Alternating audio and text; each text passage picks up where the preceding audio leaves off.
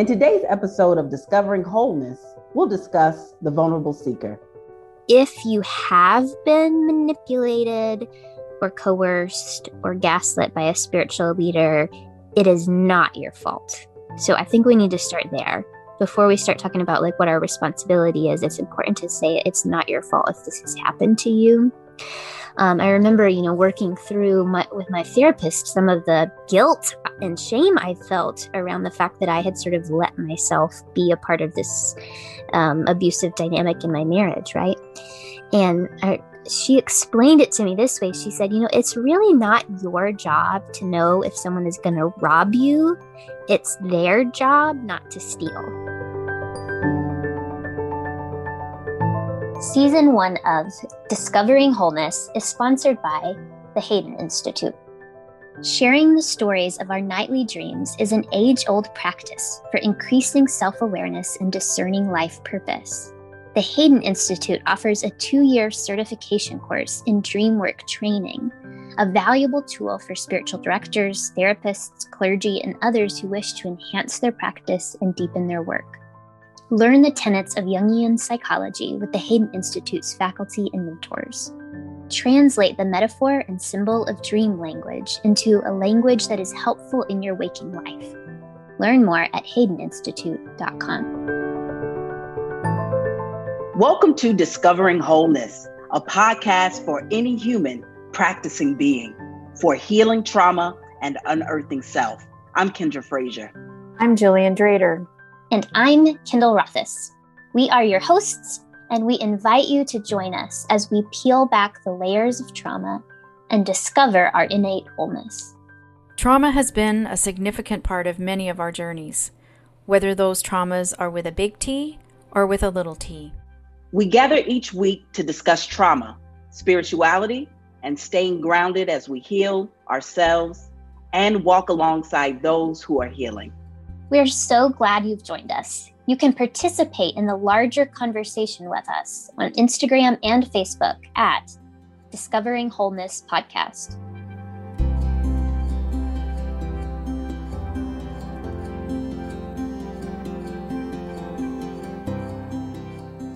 While trauma is an exciting and important subject to the three of us, we recognize it's also a really sensitive subject. And it's possible that listening to these episodes could stir up big feelings, intense feelings. And that's why we invite you to join us in a grounding exercise at the beginning, middle, and ending of each episode. When your feelings are getting larger and larger, it can be helpful to stop to pause, to ground. And you can do that maybe with your breath, or if your breath isn't helpful, you can do that by using one of your five senses to return to your body. So, the grounding exercise that I invite you to today will use touch. So, I invite you to simply take your hands and massage them together, placing some pressure into your palms using some pressure on each of your fingers. And as you do this gentle hand massage, continue to breathe in and out. Breathing in and out. Feeling your fingers and your palms, squeezing them together. Breathing in and out.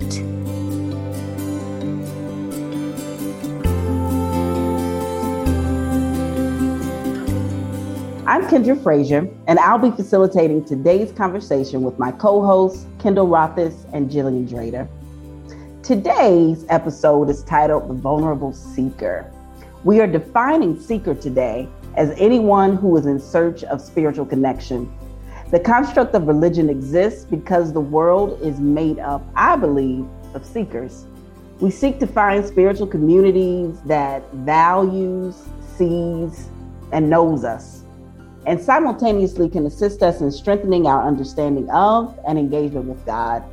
I believe most seekers also hold an expectation that this spiritual community will always serve and build relationships from a place of health and wholeness. Gillian and Kyndall, I'm wondering if you all would name yourselves as seekers And if so, how has being a seeker been a gift and a challenge? That's such a great question, Kyndra. And I've been sitting with that, knowing that we were going to be discussing this today and thinking about what did that mean to me to be a seeker. And it, what came to me was looking back that I, even as a teenager, I was looking for a connection to God. I didn't really know what that meant back then. I was also looking for connection to some kind of community. And none of that was coming from a place of really understanding or, or what you would say was healthy. It was coming from a place of need because my family was breaking apart. I was really struggling in my own self and who I was and all of those questions. So I think I've always had this pull to wanting a connection to God, but didn't have a language for it for a long time. And and that's been the journey of now coming to this place of recognizing how important this conversation is because so much of my seeking was done from a not healthy place and didn't necessarily attach to other healthy people. Yeah, thank you, Gillian. I would say I am I'm definitely a seeker in the way that you mm-hmm. defined it, Kyndra. You I think you described a seeker as anyone in search of spiritual connection. And I mean, I've always had this longing for spiritual connection, like connection with myself, connection with God, a higher power, spiritual connection with other people for as long as I can remember. It's always been the like driving force in my life. Um and and i love that about myself. I think it has made my life richer and deeper and all the years of searching has um, produced valuable insights along the way. I think one of the challenges of being a seeker that you were sort of alluding to Kyndra is this sort of expectation that i've often had that uh, uh, uh, you know this expectation on my search that um, the people I encounter who seem spiritual or claim to know God should be, will be good people with my best intentions at heart, and that they won't pass along things that would be harmful to me. And of course, I've discovered over and over again that that isn't true, that I do have to be careful and discerning. Um, and I think the very idea of seeking connotes a sort of openness, right? Like a closed off seeker doesn't really make any sense. So I think I've had to learn over time how to stay both open and discerning at the same time. It's like because if I just put up walls everywhere all the time, that halts the seeking. But if I don't have any boundaries, then the seeking can make me vulnerable or susceptible to being taken advantage of or used in some way.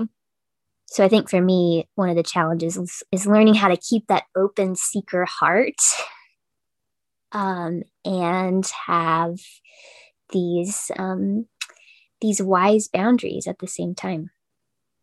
Thanks, Kyndall, um, for your offering. It makes me think about the clergy person that I first ran into as an adolescent who cursed for the first time and looked at me as if I should not be shocked and really made me aware that spiritual leaders is just as human as I am, regardless of their titles.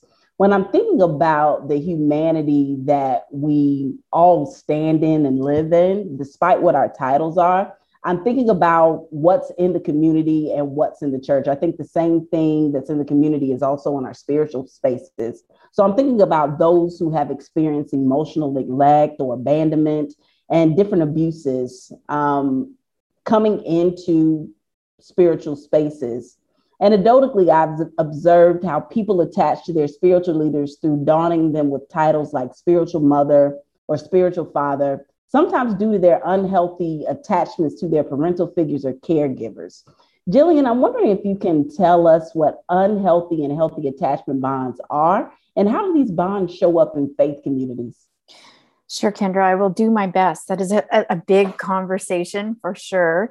The whole topic of attachment and what does that mean and what's healthy and what's unhealthy um, is something we could spend a lot of time talking about. But just to give us a, a bit of an overview, first of all, I would want to say that none of this is set up in a way that there's a right or a wrong or you know really anybody has the perfect attachment. I think we live in a world where as you were just saying Kyndra we're all people. And so you know we talk about this idea of secure attachment. That's kind of the, the phrase or the the the way that we would label a healthy attachment is considered a secure attachment.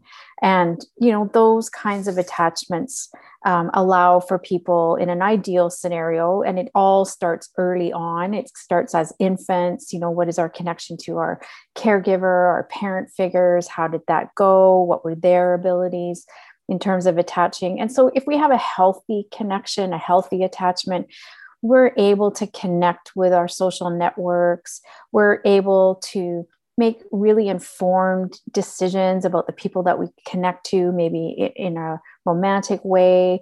Um, we can have healthy boundaries. We know what boundaries are. I know where I end and where you start, and I can say no to things. And I, I have thoughts patterns and make decisions on my own without always having to make it about the other person. So there's lots of things about secure attachment that are about sort of what we think of when we, I think boundaries is a really great way to look at that. How do we know when we're feeling, you know, we're in a secure attachment is that I can just be me and I can say no to things and I'm not afraid or worried about what the other person's going to think. And then there are what are being considered then less healthy attachments.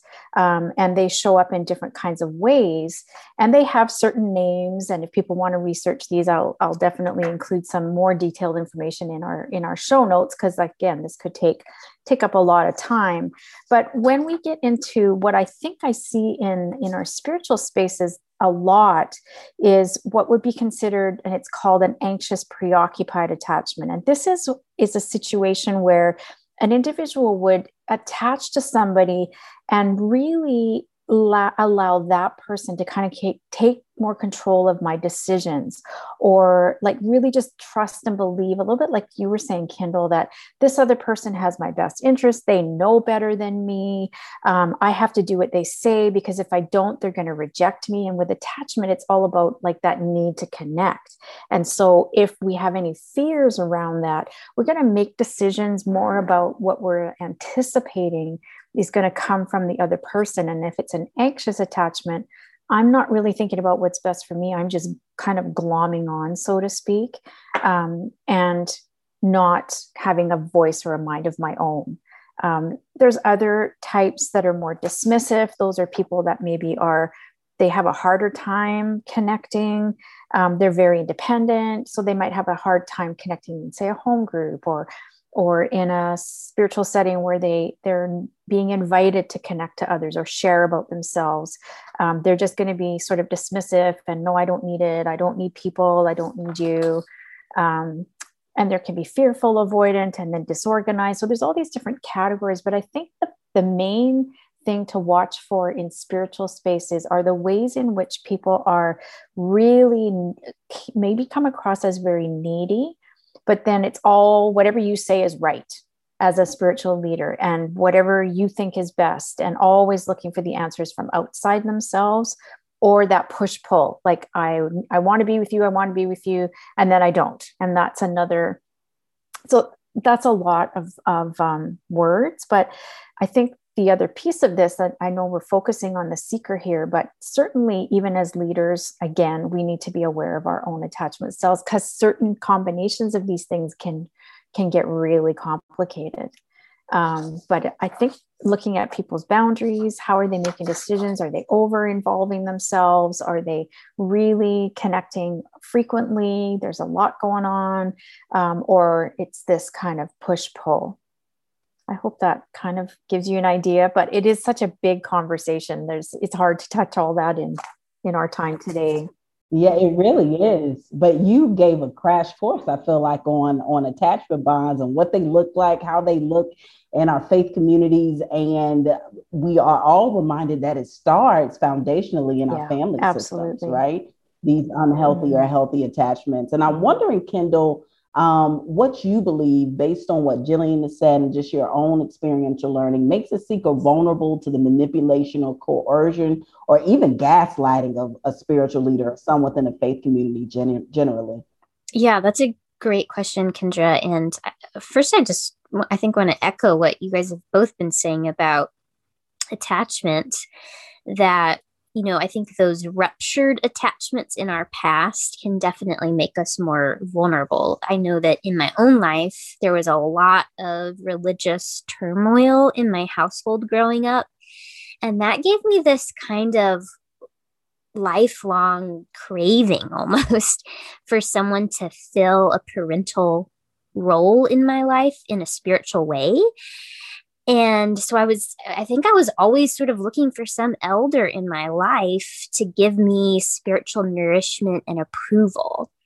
And it's not that needing nourishment and approval is a bad thing. I think what happened for me is that that need for approval and nourishment began to eclipse other needs and other voices inside of me and um, i i could start to um, lose myself in the effort to to to earn that parental approval so just as an example i think of what you were saying Gillian i think that has has played out in my own life and i've had to kind of had to learn to separate myself out from um, other people's opinion of me. Uh, to say more though about you know what makes a seeker vulnerable, I think the very first thing I want to say about that is that if you have been manipulated or coerced or gaslit by a spiritual leader, it is not your fault. So I think we need to start there before we start mm-hmm. talking about like what our responsibility is it's important to say it's not your fault if this has happened to you um, i remember you know working through my, with my therapist some of the the guilt and shame i felt around the fact that i had sort of let myself be a part of this um, abusive dynamic in my marriage right and I, she explained it to me this way she said you know it's really not your job to know if someone is going to rob you it's their job not to steal. And that was just kind of a light bulb moment for me. You wow. know, like, oh, I am not responsible for someone else's bad behaviors. So I think we need to start there. So good. Um, mm-hmm. Really good. That being said, I don't mean to suggest that we therefore just could should be passive, right? It's it's absolutely okay to set boundaries for yourself or guard yourself against abuse. Um, if it happens to you, it's not your fault, but but that doesn't mean you can't take some agency and responsibility for how to how to protect yourself. Um, I think sometimes as seekers, it's like that longing for connection can blind us to red flags. Um, so when I think about okay, well, what makes what makes us extra susceptible, you know, to to harm being done, and there's a couple of things that come to mind for me in terms of, um, you know, whether am, whether I'm listening to my gut instincts, right? So if I am shutting down my my gut responses, my gut reactions that makes me more vulnerable. Whereas when i'm listening and observing and letting my my instincts have a voice that makes me a little bit more more secure. Um i also think that um a couple other things came to mind for me. Um, one is that having other people outside of one group of people that that you're getting feedback for from, um, that you're getting feedback from. So, if a spiritual leader ever encourages you or tells you not to talk to people outside of them or outside of the group, that is a huge, huge red flag, in my opinion.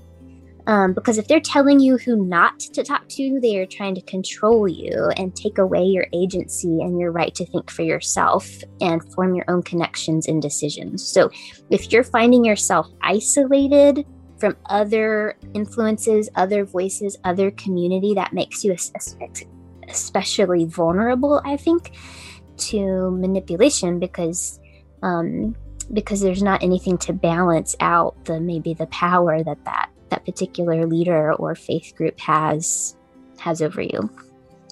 Those are just a few of the things that come to mind. I, I'm sure there are many more we could mention. Wow, we can end the show right here, right now. You heard, you heard it. We are not responsible for other people's uh-huh. bad behavior. You drop so many gems, Kyndall. And one of the things that I am thinking about when you use the term elder and how oftentimes we're looking for external validation um, from elders. And I just want to say for me, just because you're older than me doesn't make you my elder. Mm-hmm. There are certain things and certain ways that you have to show up in order to yes. earn the title of elder for me.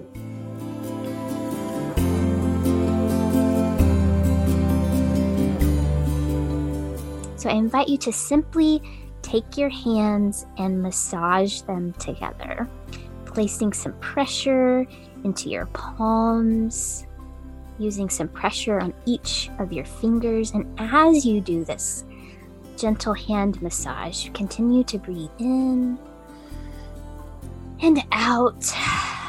Breathing in and out.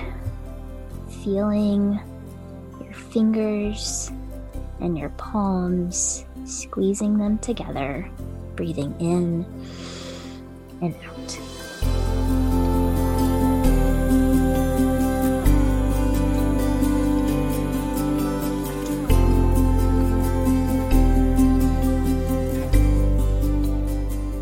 Are you a woman in ministry and looking for wholehearted connection with peers? Ones who get the ups and downs of vocational life?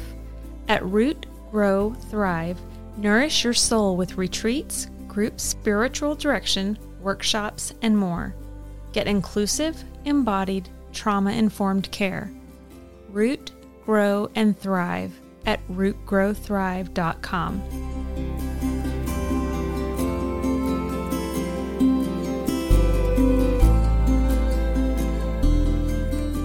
Welcome back to Discovering Wholeness. I'm Kyndra Frazier, and we've been talking about the vulnerable seeker we've been talking about emotional abuse and gaslighting. Gillian, I'm wondering if you can add some meaning to some of these words just in case uh, our audience is hearing them for the first time.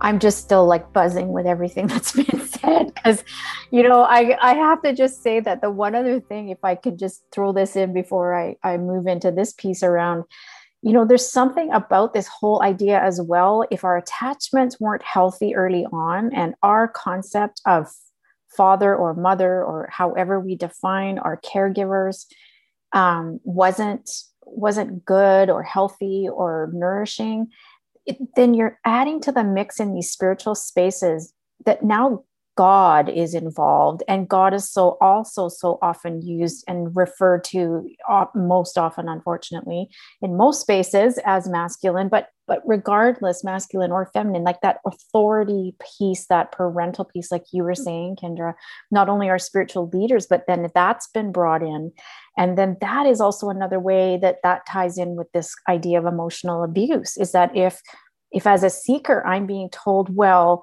you know you need to relate to god in a certain way because they are your parent figure and your parent figure hasn't been healthy.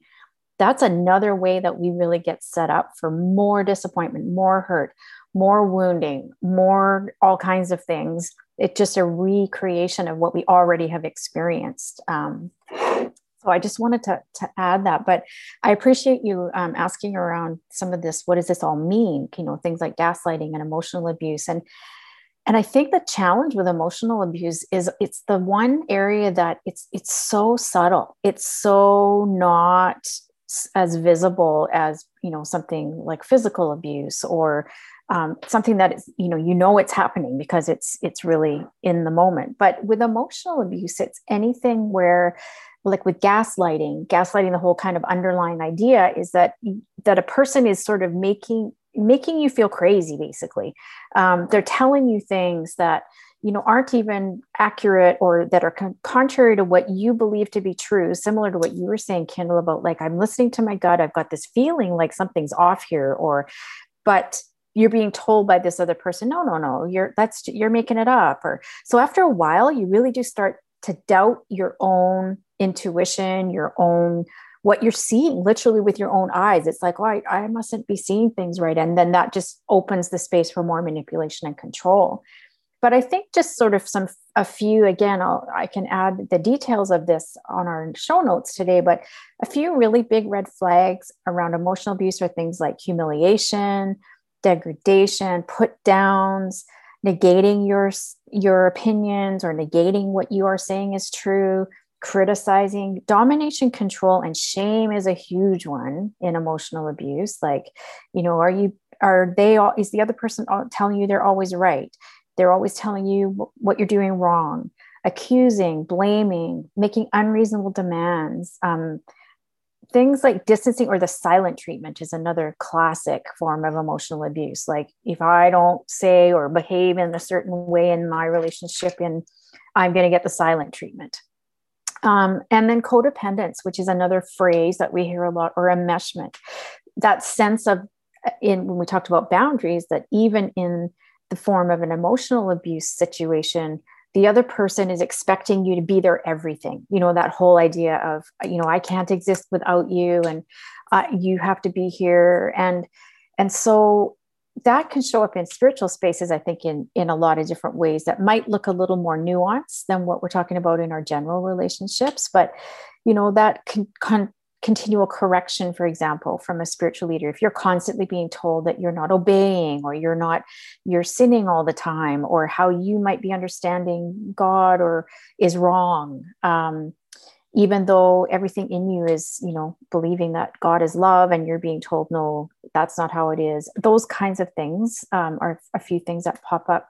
And i think you said it well Kyndall as well. Uh, whenever we're being asked not to talk to other people not to go outside of our circle so to speak not to question um, those would all be really big red flags around uh, signs of emotional abuse. I was thinking of my own community of the of the LGBTQ mm-hmm. community and how often um, we're um, submitted on a regular yeah. basis to emotional abuse that yeah. would say, you know, you're an abomination, or yeah. using scripture and shame mm-hmm. um, as a way to try to control who we are, how we behave. Um, and so it's, it's an emotional manipulation to try to get us to do something or live up to a certain a certain expectation. I want to switch gears a little bit and um, talk about young people. We've been talking a lot about adults, and I remember as a young person having lots of challenges when I was curious about sex and sexuality and having honest conversations with my spiritual community, with my parents, and um, I feel like that made me vulnerable to some things, not having access to comprehensive sex education. And Kyndall, I'm wondering, um, and I'm also, before I come to you, Kyndall, I'm thinking about my mother giving me a ring at 18 years old before I went off to college to say, This is your commitment to God for you not to have premarital sex and for you to see your body as sacred. Um, meanwhile, there are all these young people in my college with me who are um, exploring and discovering. Um, and so I'm wondering, Kyndall, what are some ways that you feel that purity culture impacts youth and may also make a seeker vulnerable? Hmm. Well, I got to say, you you sharing your story prompted um, a story of my own that I wasn't planning to share, but here, here it goes.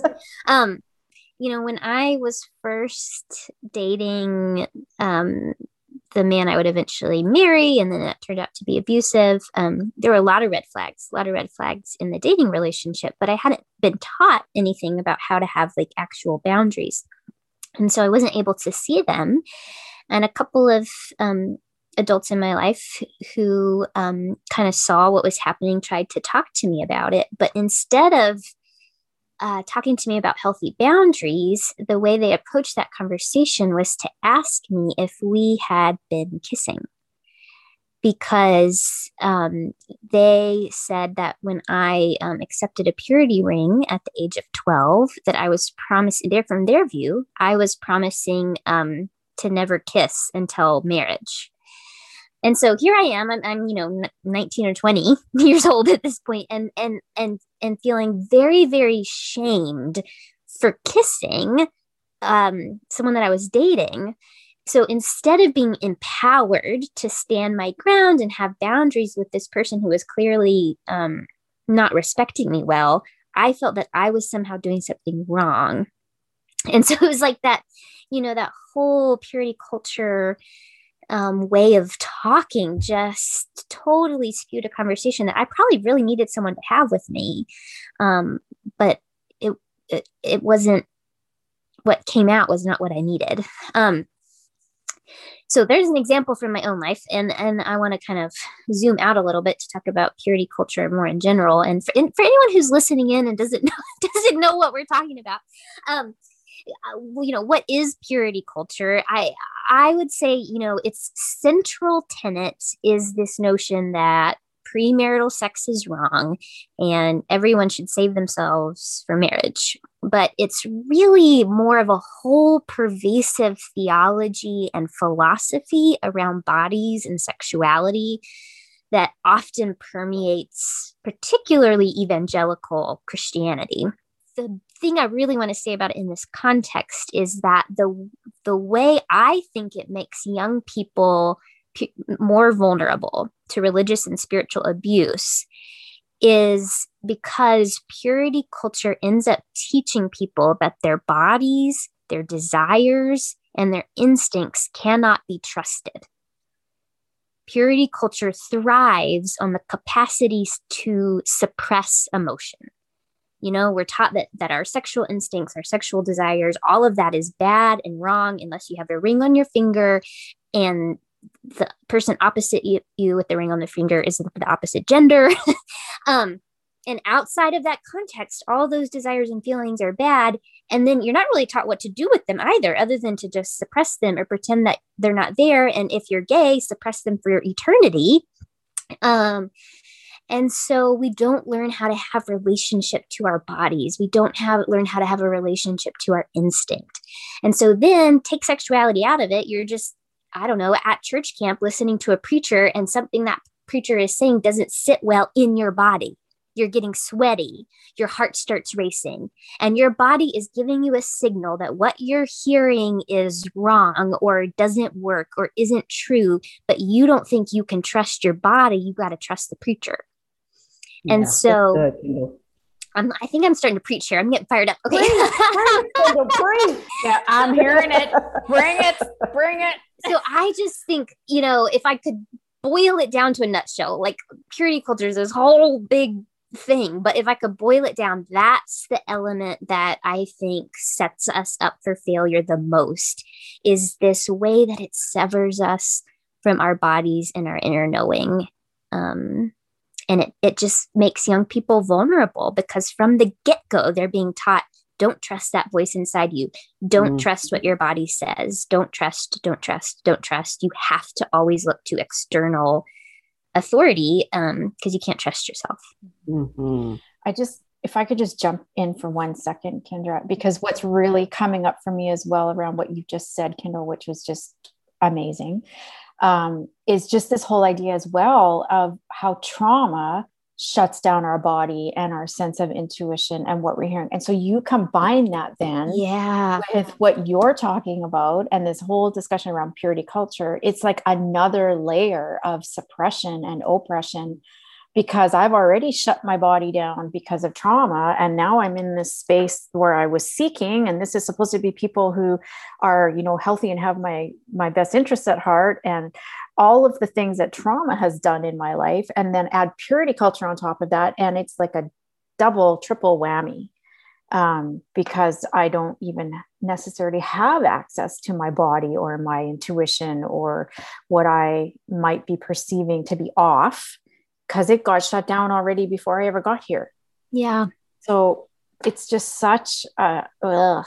I don't have a word. I have a sound. It's my sound. Bleh. That is a great sound for it.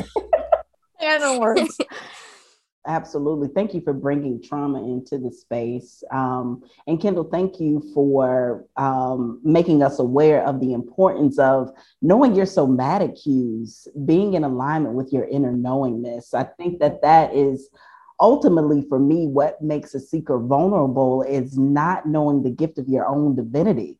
Uh, I often think of what it means to be made in the image and likeness of the divine, and then we're taught not to trust the divinity within us. Yes. That own Right. sense Yes. self, which is Preach it, Kyndra. which is crazy to me. Um, but I think if we can grow up in spiritual spaces that teach us that we are our own authorities in terms of being our own spiritual compasses um, in relationship to the divine, then there would be a lot less hardship in many of our lives. Um, this is such rich conversation. Thank you all I know. we need another hour because I got all my thoughts are happening over here. I know. Speaking of somatic, I'm like sweating because I'm getting. Okay. This is wonderful. Yeah. I believe that most people are less vulnerable to the unhealthy whims and dictates of others when they are clear about their own worth and value. In addition to setting healthy boundaries and seekers being intentional about their healing, what are uh, are there any practices you all would invite seekers to participate in to strengthen their own sense of self, love, self awareness, and self confidence? Yeah, I have, well, two things are coming to my, mind in particular for me. One is I was remembering um, writing in my journal the question. I was like in my late 20s or so when I wrote the question, Who am I? And I was like sort of surprised and shocked to realize how much I did not know how to answer that question. Like outside of some normal answers, like I am a daughter or I am a wife or this is my vocation. I had a really hard time be- get- getting beyond those sorts of answers. And I think, you know, it's hard to set boundaries if you don't even know who you are to begin with. Um, so I think that, you know, practices of of making I am statements. I am. You know, we we end each session with I am whole.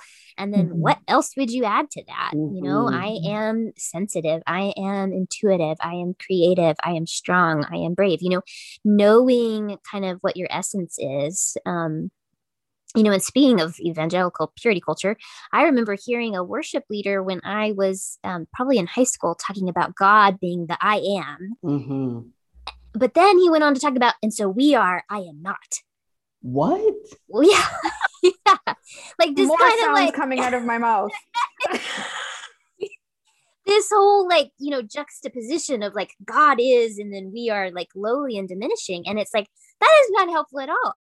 The second thing I was going to say is that, um, for me, for me, my self this may sound counterintuitive, I don't know, but for me, developing my self confidence has gone hand in hand with learning how to listen to my anger.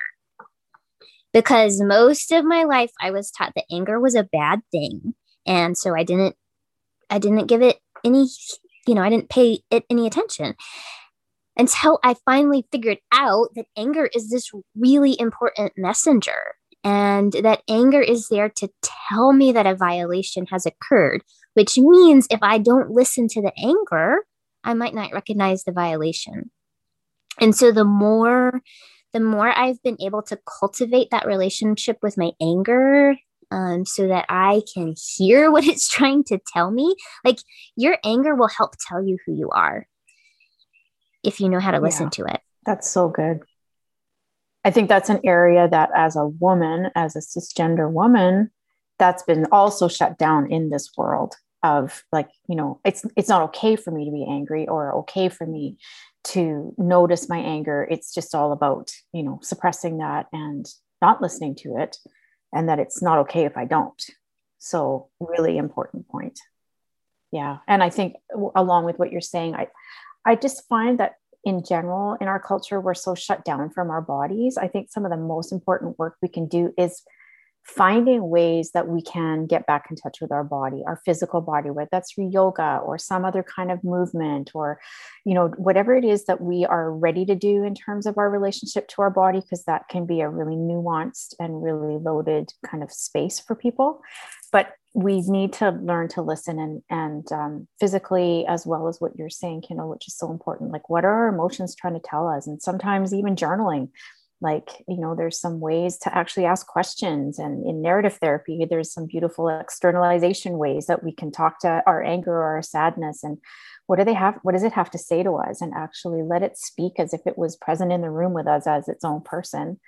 Um, definitely. But yeah, I think just as much of those kinds of connecting to ourselves and our inner truth, that divine within us, as you said, Kyndra, so beautifully, like that's where that's where the answers are. Like, and giving ourselves permission to trust that again is a long process for some, but it, it's vital if we're not going to just get pulled in again to more unhealthy um, connections and unhealthy ways of thinking or being. Mm-hmm. Absolutely. I agree with what both of you have said. Um, one of the things that I would add is for people to really integrate ritual into their day to day as a sacred practice of honoring yourself um, and honoring the community that you exist within. Um, and what I mean by ritual, it can look a myriad of different ways. I know I used to have a ritual when I was a chaplain working in a hospital. Um, and every time I would leave a patient's room, I would wash my hands with intentional prayers um, as I was washing to release whatever I picked up, to take back whatever um, could possibly be left in the person's room from me that was not healthy. Um, another ritual that I practice, and I've talked about this before, is ancestral veneration. Lighting a candle at my ancestral shrine to remind me that I don't do this work alone.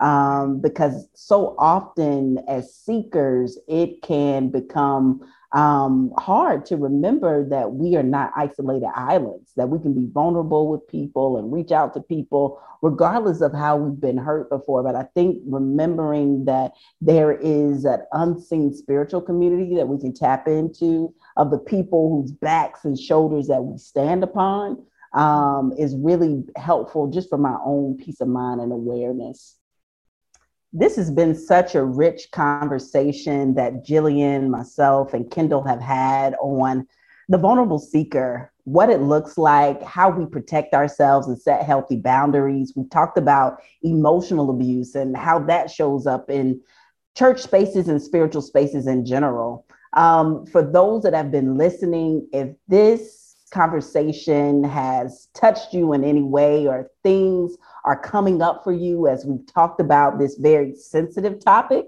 please know that you have several resources that are at your disposal that will also be in our show notes of resources that you can reach out to to take care of yourself we know that this information is good information, but it can also be challenging information. So we want to invite you to make sure that you're taking care of you.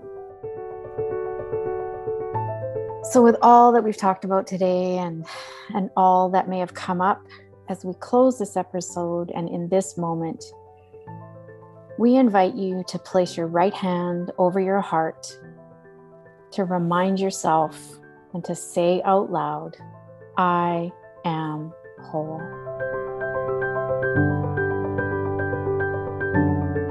I'm Kyndra Frazier. I'm Gillian Drader. And I'm Kyndall Rothaus. We are discovering wholeness, healing trauma, unearthing self. Join us in conversation at Discovering Wholeness Podcast on Instagram and Facebook. Also, at Discovering Wholeness Podcast, you can reach out to each of the hosts and also find out more about our practices.